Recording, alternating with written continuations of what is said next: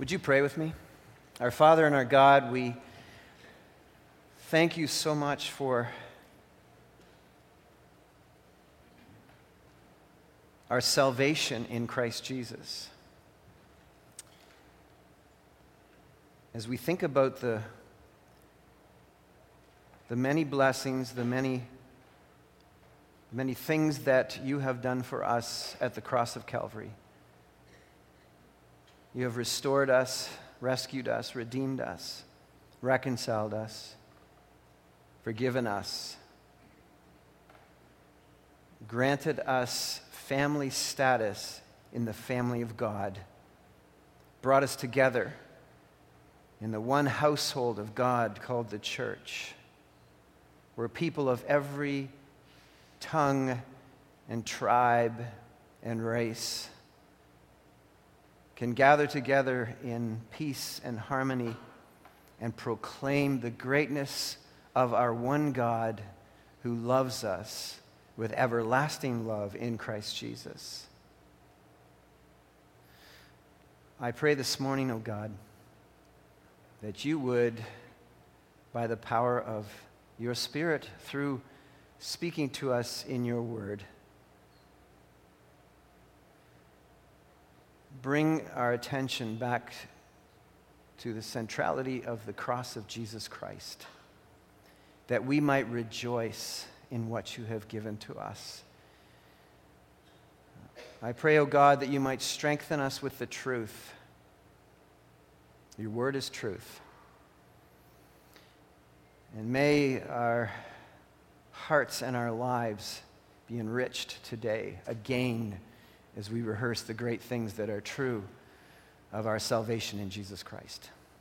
I pray in his name. Amen.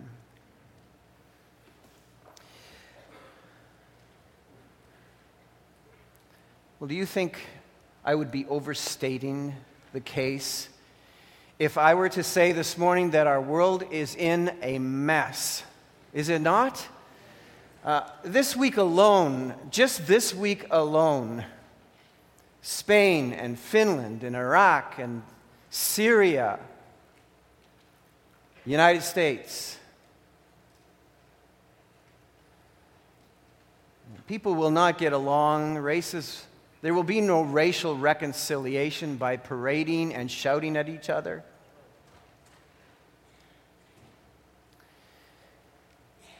There will be no fixes by pulling down monuments.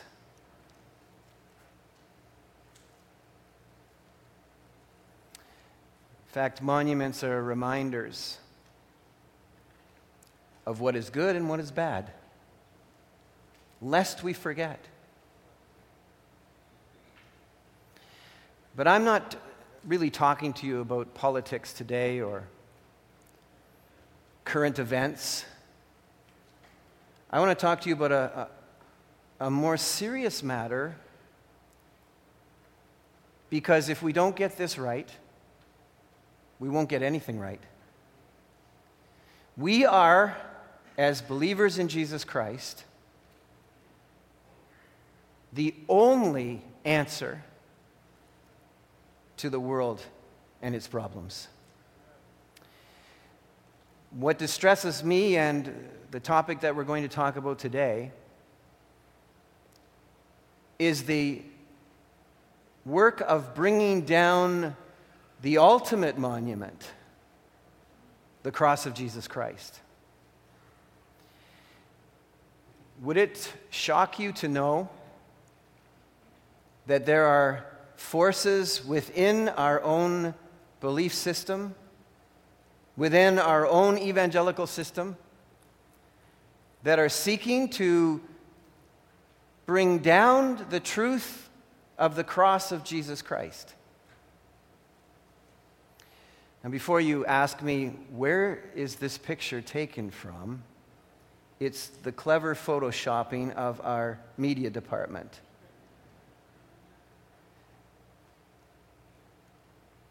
It's a metaphor. In case you think I'm making things up this morning, I want to share with you some f- familiar or not so familiar names of people within our own movement who are taking shots at the cross of Jesus Christ and the truth about our salvation. I want to talk to you today about what exactly happened at the cross. The truth of the matter is that if you don't understand the cross, you can't understand Christianity. If you don't get the cross right, if you start to tamper with the cross, if you start to play around with the cross, you can't understand Christianity. I want us to beware of the revisionist war against the bloody cross of Jesus Christ, where our sins were forgiven, our hearts were changed, our relationship was restored with God the Father. There are a number of notable people within our movement. I'm not talking about uh, Muslims pulling down the truth of the cross. I'm not talking about Buddhists pulling down the truth of the cross. I'm not talking about Hindus pulling down the truth of the cross. I'm talking this morning about evangelicals pulling down the truth of the cross. And if we're not careful and if we don't know the truth, if, if we do not understand the nature of what many of us say, that's complicated theology, I, I, don't want to spend a lot of time there. I, I thought it was absolutely necessary that we pulled into this series a question on the centrality of our salvation through the cross of Jesus Christ that we might know for sure what is true and what is false, because there's lots of false out there. A notable musician, musical artist, Michael Gungor, you probably don't know that name, but you might know the song I Am a Friend of God, who he co wrote with Israel Houghton, stated this about the atonement of Jesus Christ it is evil and horrific.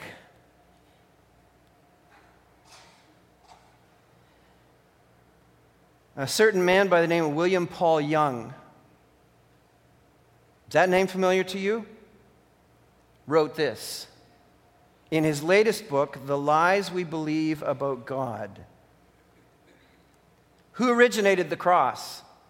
If God did, then we worship a cosmic abuser who, in divine wisdom, created a means to torture human beings in the most painful and abhorrent manner. Frankly, it is often this very cruel and monstrous God that the atheists refuse to acknowledge or grant credibility in any sense, and rightly so.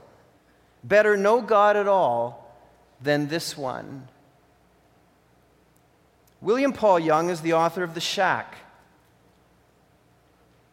And from his writings, all kinds of evangelical, young evangelicals, are calling God a cosmic child abuser. This is the language within our own movement.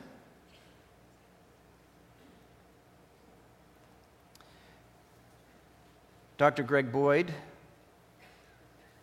pastor of Woodland Hills Church in St. Paul, Minnesota, professor at one time at Bethel Seminary.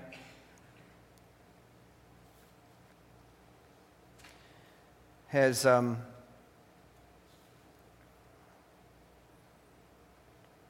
written a, uh, a comment whereby he states that he does not take the cross of Christ or the, um, the sacrifice of Jesus on the cross of Christ as a literal carrying of our sins to the cross.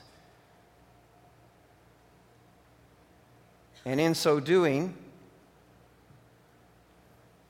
he has made or has, is in conflict with the very central statement of salvation truth that I hope to be our key verse for this morning, 1 Peter 2:24, that he himself, meaning Jesus, bore our sins in his body on the tree so that we might die to sins and live for righteousness. By his wounds you have been healed. By his wounds you have been healed. He writes, individual sins, guilt, and just punishment were not literally transferred onto Jesus, nor did Jesus literally placate the Father's wrath.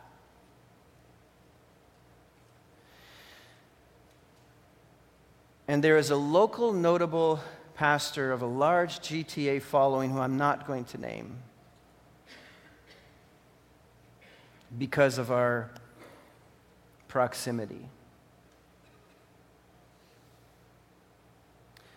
Who writes this Yes, there is wrath displayed in crucifying of Christ, but it is ours, not God's.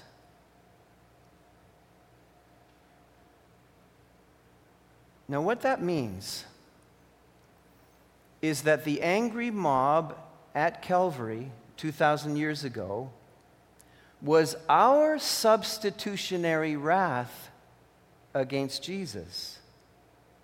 Because I don't know about you, but I have never been angry at Jesus. But I do know that the Bible teaches, I will show you, that God is angry with us.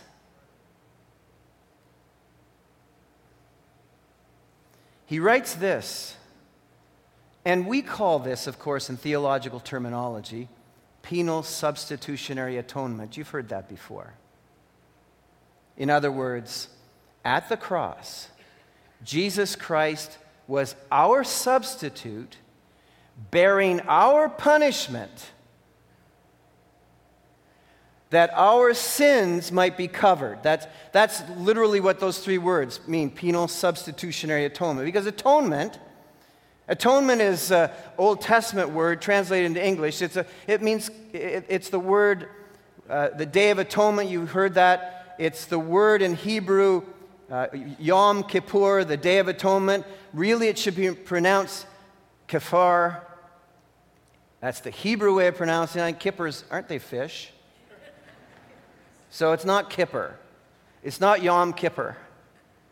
It's not the day of fish. It's the day of atonement, kafir.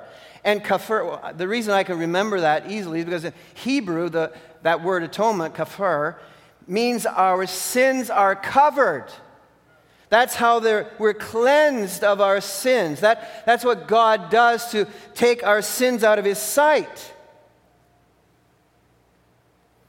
This popular GTA evangelical big following preacher writes this I'm not a fan of penal substitutionary atonement, and even less of a fan of people preaching penal substitutionary atonement like it is the gospel. So, as of today, in the hearing of my sermon, this very popular evangelical preacher with a big following is no longer a fan of Rick Baker. And I'm okay with that. I only want Jesus to be a fan. So if you have your Bibles, we're going to go um, on a bit of a journey this morning. But the question of all questions that I want to dig into this morning is this How can sinful man ever be accepted by a holy God? Is that not the most important question in all the universe? How can sinful man be accepted by a holy God? I, to, I want to present to you this morning how Jesus replaces every other religion. I want to I, I hope this morning that, that when you leave here, you are so convinced that there is no other possible way to God than Jesus Christ. That there is, it's inconceivable that any other way exists than the cross, and the cross as presented in the Bible to take care of your sins, to make you right with God. I am passionately concerned that we understand and stop allowing the truth to be eroded. If the cross is pulled down, we have no other access to God.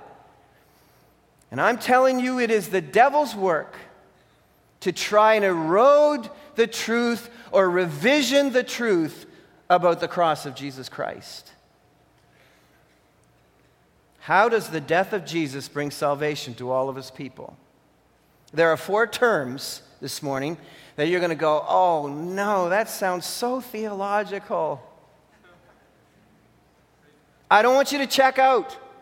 I'm going to try to I'm going to try to drive it into your heart in a way that you know for sure. Redemption, reconciliation, propitiation, Justification. Oh, is this a seminary theology class? No. This is the very heart of your relationship with God. Without redemption, reconciliation, propitiation, justification, you and I are lost forever. And this is what Jesus Christ has done for us. And in the pulling of the cross, in the tipping of the cross, in the revisioning of these theological realities of reconciliation, of redemption, of propitiation, of justification, in the pulling of these, in the bringing of these down, we will have no message of salvation. So, where are we going? What did we need? What did we desperately need? We needed freedom. Uh, by the way, that um, second last song, I mean, all the songs were great, Jordan, but that second last song, the theology in that song, uh, that's fantastic. Who wrote that? Don't tell me Michael Gungor. Who wrote that song? Do you know? Anyway, I, I would encourage the congregation to learn that song Know that stuff. That is, um, that is solid, solid stuff. In Galatians 5, verse 1, by the way, we're not put, posting things up. It's not that I won't ever post verses up, but I was in a church that posts all the verses. You know what I noticed in the summer? Nobody's bringing their Bibles. So I'm not promising them I'm going to post verses, but I want you to bring your Bibles. You need to see in your own Bible. I want you to be able to mark it and, and underline it and go back and look at it and, and say that Rick said this, but I want to read it again. I want to read it in context. I want to make sure he's, he's not pulling down the cross. I want to make sure he's telling me the truth. It says in Galatians 5:1, it is for freedom that Christ has set us free. Free from what? Freedom from our sins. That's what redemption is all about freedom from our sins as slaves to sin. Do we realize that what Jesus did at the cross, Jesus redeemed us? I'm going to explain to you what that is. Many of you know. Jesus redeemed us from the empty way of life, rescuing us from this present evil age. This shouting and yelling at each other and fighting with each other and, and, and threatening each other in parades all over the United States is not going to bring, bring peace. It's not going to bring reconciliation. It is not going to bring love one for another. This is just the evidence of people enslaved to sin and still in slavery. There is no freedom that comes out of these kinds of things. The only freedom that we can have or know comes through Jesus Christ and what he was willing to do for us on the cross of Calvary. He redeemed us. I've told you this illustration before, but let me share with you what they knew when they were understanding the terminology of redemption, when they understood that Jesus Christ came and redeemed them from the slavery to sin. They understood perhaps better than we understand what this really meant. When countries went to war, when nations went to war, when city states went to war. And there were people dr- dragged off who became prisoners of war.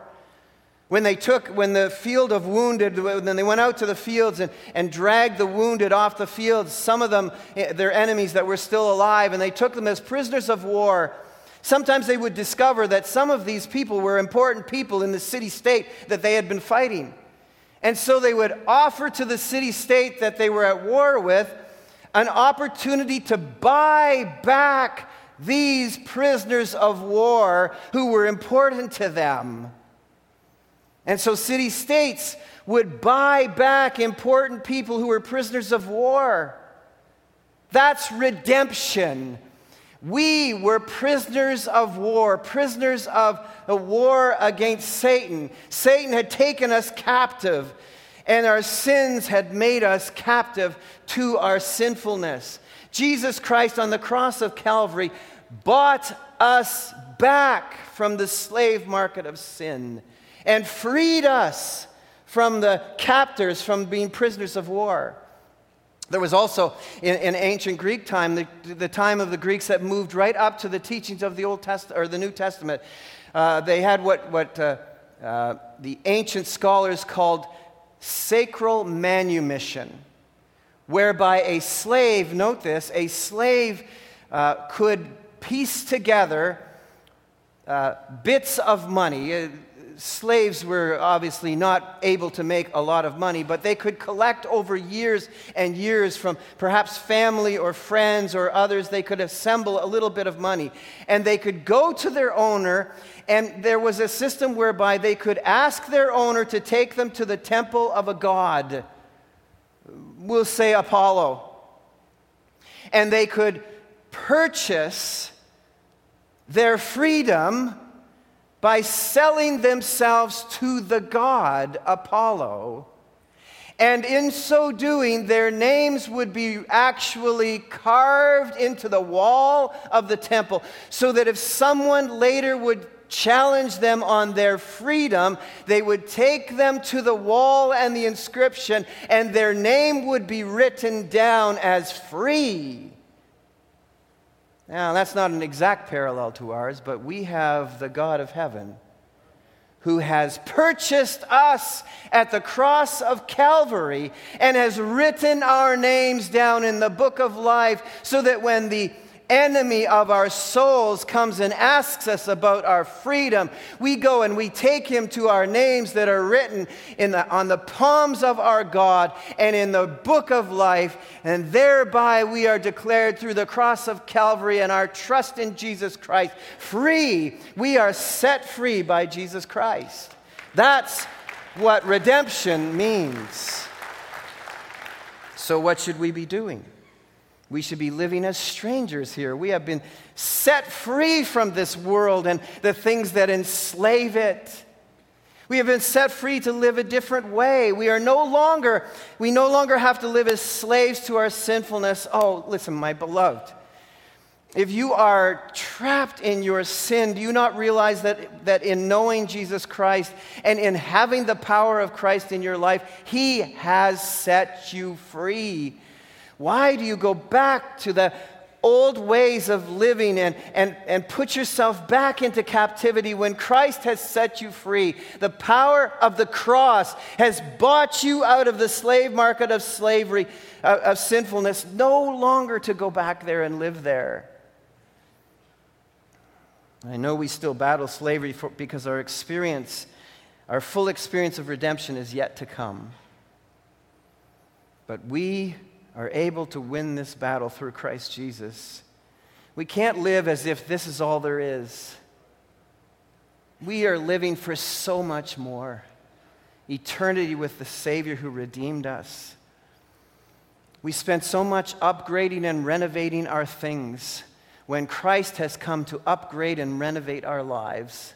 Invest in lives. Invest in your own life through Christ Jesus. Invest in other people's lives. We accumulate so many things. We should be accumulating people and hearts. What Christ has done for us. Secondly, as enemies of God, alienated by our sin, Jesus reconciles us to God by removing our sin. When we use this word reconciliation, by the way, let's look at 2 Corinthians chapter 5. Actually, let's first of all Romans chapter 5 verses 10 and 11.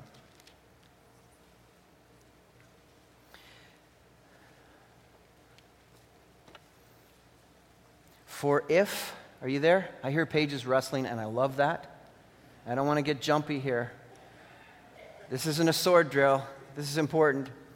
For if, when, hang on every word, hang on every word of the Bible. There's no extraneous stuff in the Bible.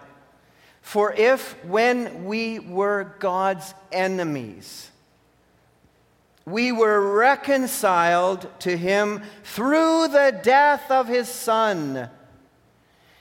You, listen, look at me now.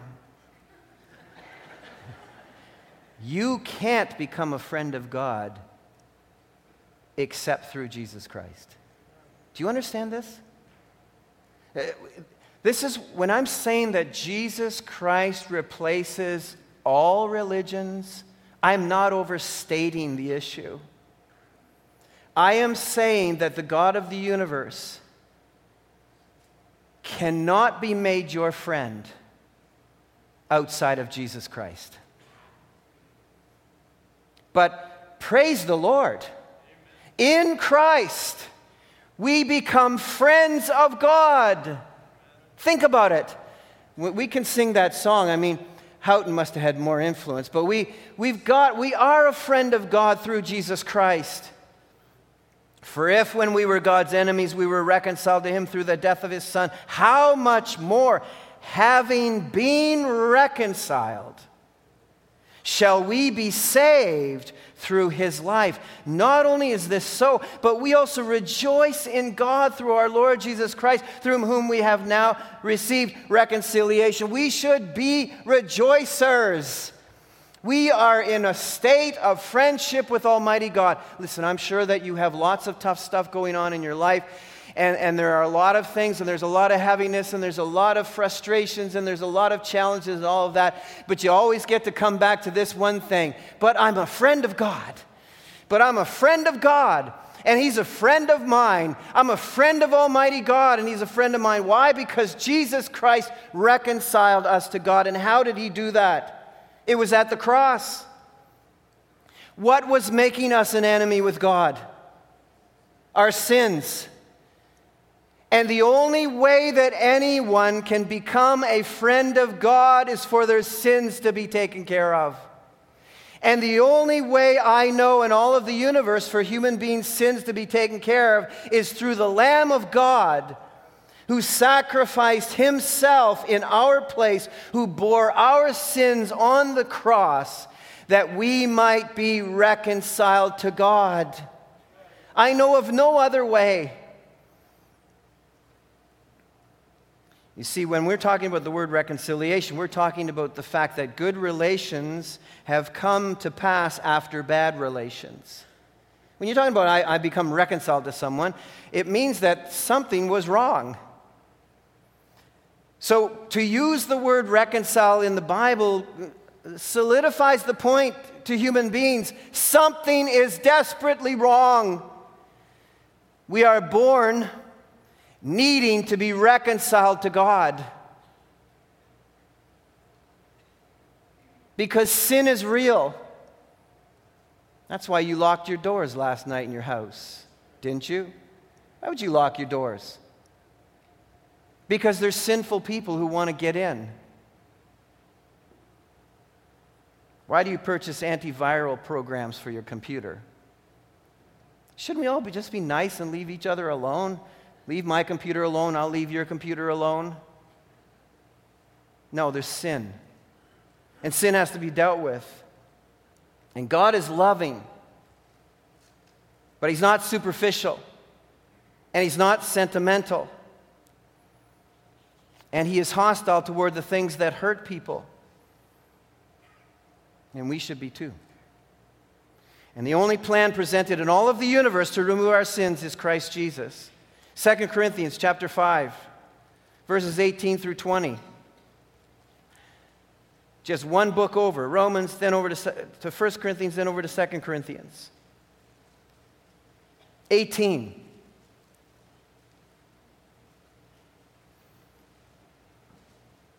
All this is from God, who reconciled us to himself through Christ and gave us the ministry of reconciliation. That God was reconciling the world to himself in Christ not counting men's sins against them, and he has committed to us the message of reconciliation. We are therefore God, Christ's ambassadors, as though God were making his appeal through us. We implore you on Christ's behalf, we implore you on Christ's behalf, be reconciled to God.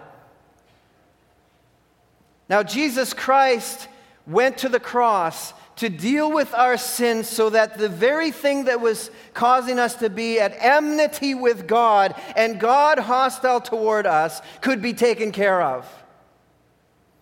But it doesn't happen automatically. Jesus Christ went to bear the sins of mankind so that we could be reconciled to God. And therefore, Paul calls out and commands us, therefore, the invitation to enter into this relationship, this reconciliation is available. Be reconciled to God. Choose Christ Jesus to be your Savior and your Lord. He is calling to you. You cannot passively be reconciled. That's why it says, be reconciled to God. Enter in. Christ has opened up the way. Come to me, all you who are thirsty. Whoever will may come, but you must come and be reconciled to God. Keeping the law cannot reconcile you to God. Animal sacrifices could not reconcile you to God, if it is imp- for it is impossible for the blood of bulls and goats to take away sins. But Jesus did. So then he gives us who are reconciled the opportunity and the ability and the desire to be reconciled to others. It's impossible Listen to me now. It is impossible to enter into reconciliation with Christ and to nurture grudges against your brothers or your sisters. In Matthew 5, because everywhere it talks about us being now ambassadors of Christ as those who are recon- taking the message of reconciliation, not just the message of Jesus' reconciliation, but here's the message we take. If God the Father was willing to give his Son that I might be reconciled to him, and now am reconciled to him, who are you to withhold? Reconciliation from my people.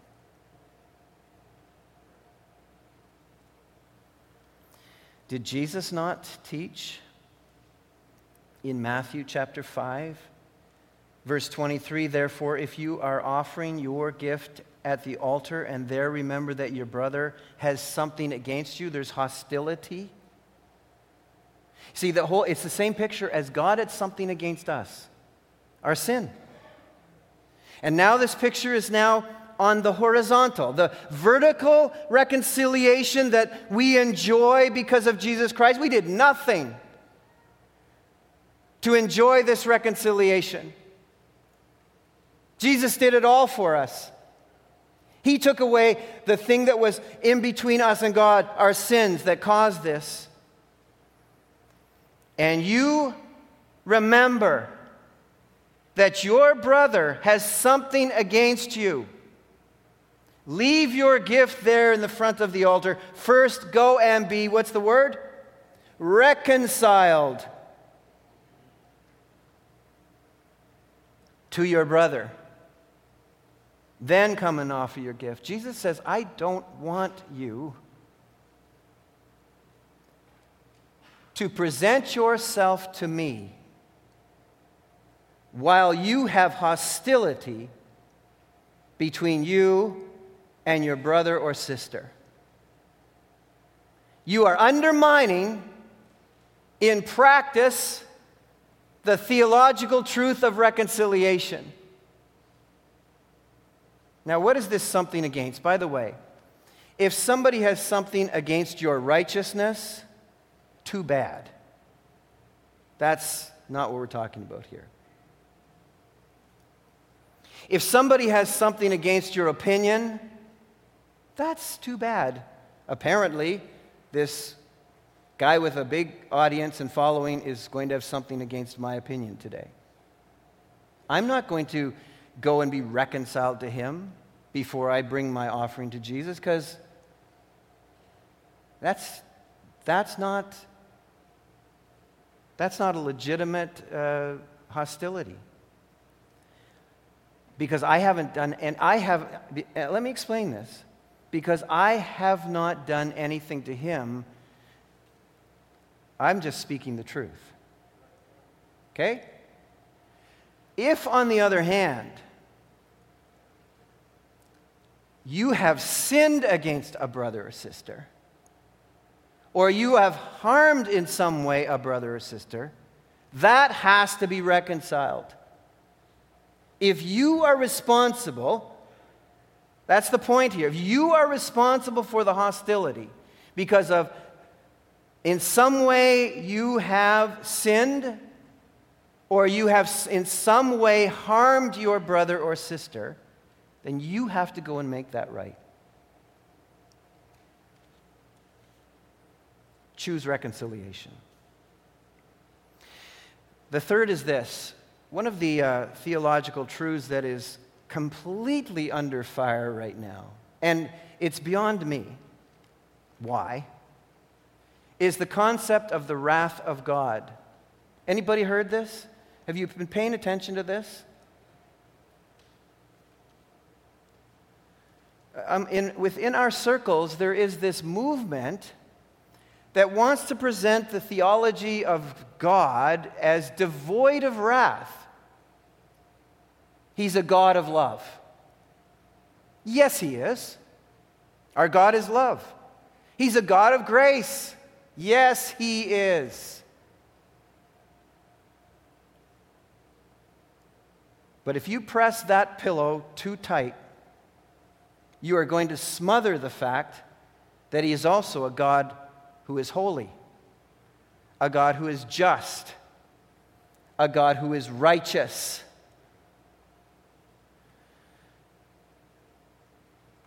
The truth of the and the cross, if we, if we miss this, if we pull this memorial down and stop looking at the cross, stop gazing at the agony of our Savior, we are going to stop recognizing the awfulness of sin. We are going to, we are going to start to soft pedal the seriousness, the heinousness of our treason against God. The cross of Calvary is meant to be horrible. We are to gaze upon our Savior, agonizing on our behalf to understand in an emotional way, not just an intellectual way, how angry God is at sin.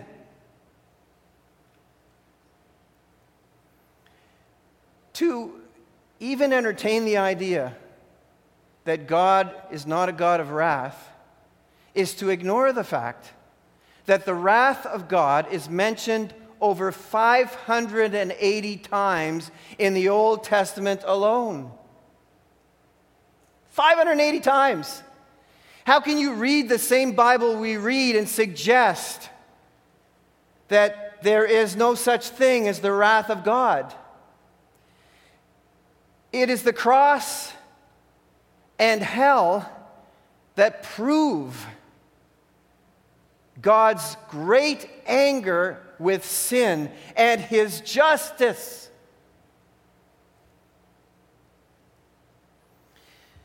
Remember, I told you the words were um, redemption and reconciliation.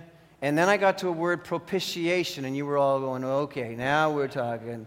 I think I could understand redemption. I think I could understand reconciliation, but what's this propitiation word? This is the word that's under fire. Because you can read your Bible until you're blue in the face and you're not going to read that word. Well, you might in the King James. I take that back. In 1 John chapter 2, you should be reading it in your Bibles. The newer translations have just taken it as, as a, a, a, an atonement of sacrifice or sacrifice of atonement. But in 1 John chapter 2, for those who suggest that the cross of Calvary had nothing to do with the wrath of God, but it was the wrath of people, this is ridiculous. My dear children, I write this to you so that you will not sin. But if anybody does sin, we have one who speaks to the Father in our defense, Jesus Christ, the righteous one. He is the, and by the word, this word right here is, He is the propitiation for our sins. And not only uh, for our sins, but also for the sins of the whole world.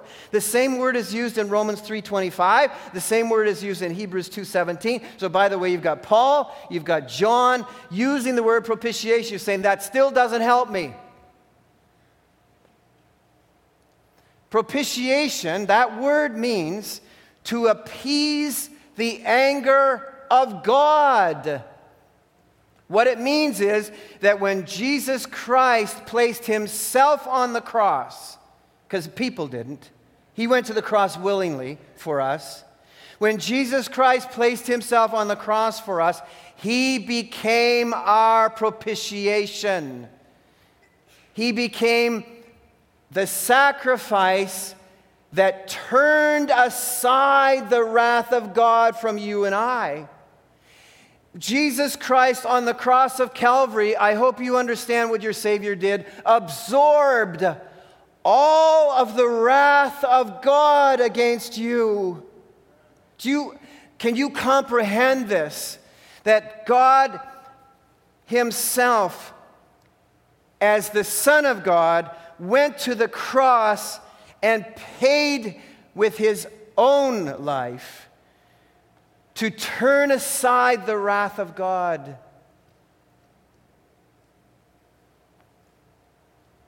Now, um,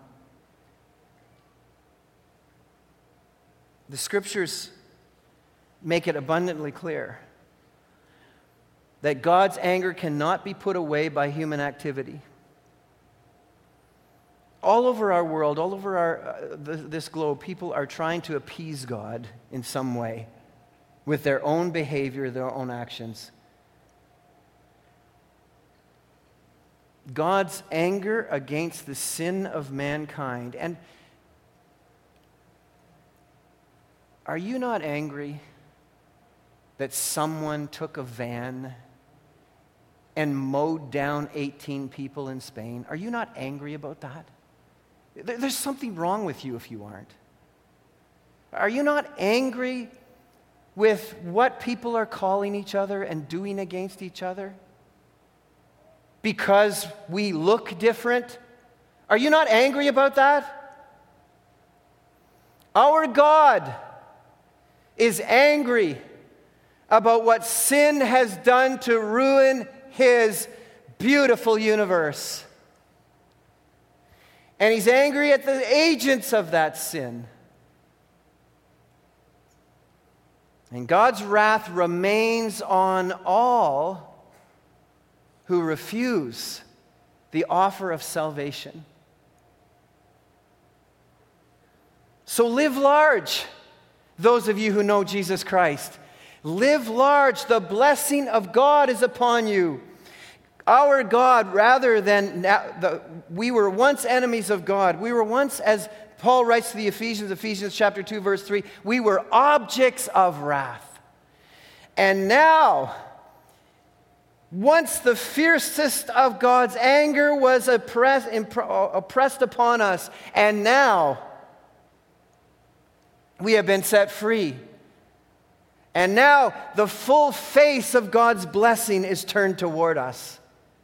When we say, May the Lord bless you, we're saying, May He turn full face toward you. And we have every right to expect the full face of God on us because of what Christ has done for us at the cross. So live large and enjoy the full blessing of God.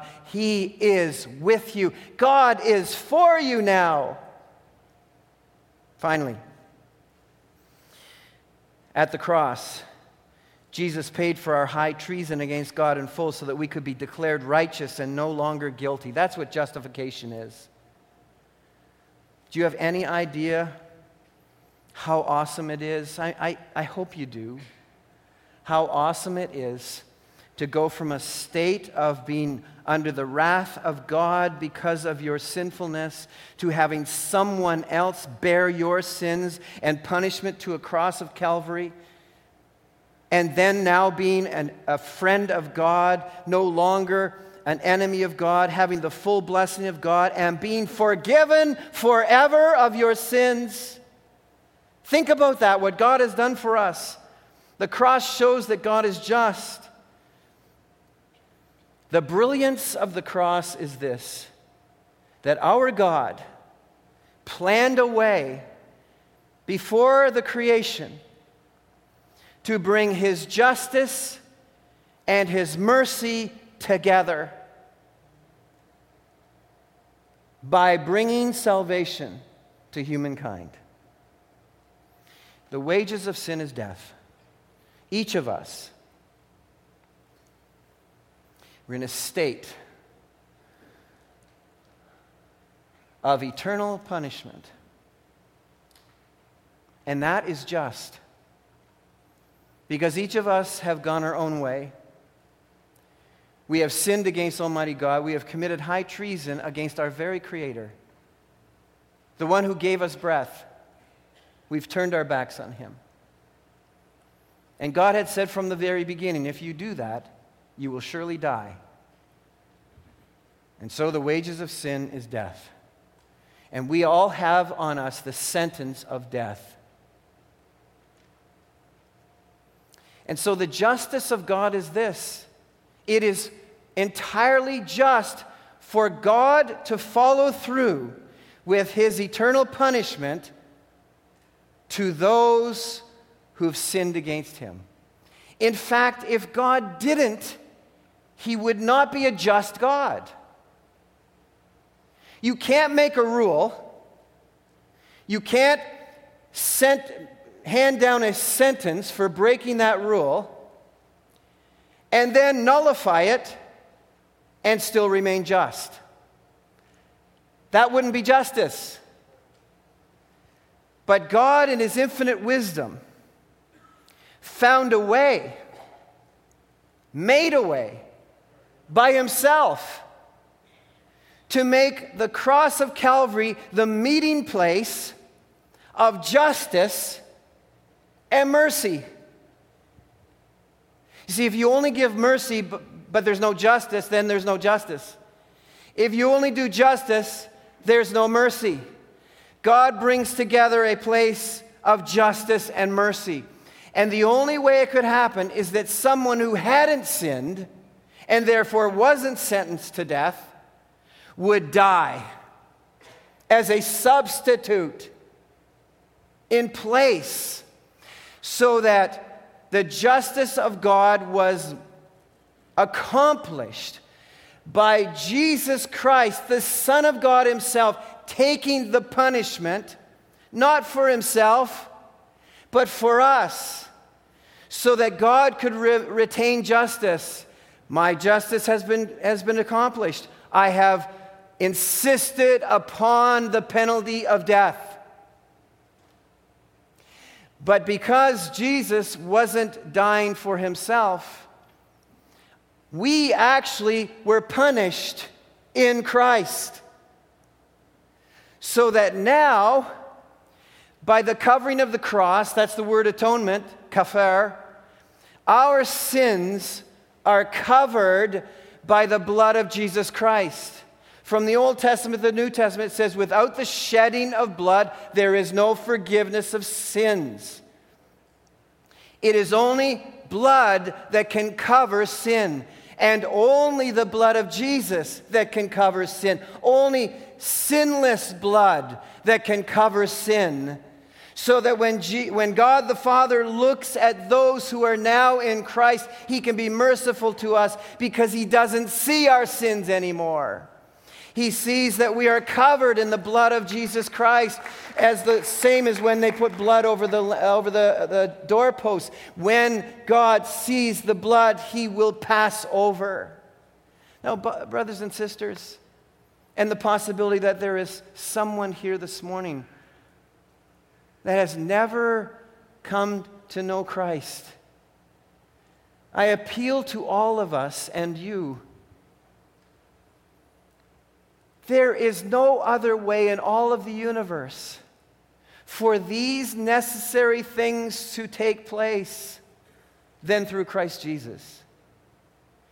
It's not possible that any other system or any other way could buy us out of the slave market of sin and redeem us.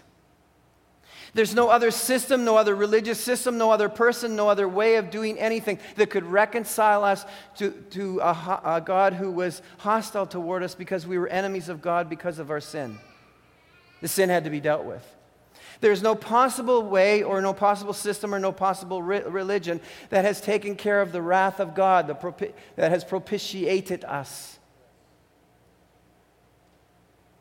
And there is no other religion, way, or form or person who has made it possible for us to be declared righteous as if we had never sinned than the blood of Jesus Christ.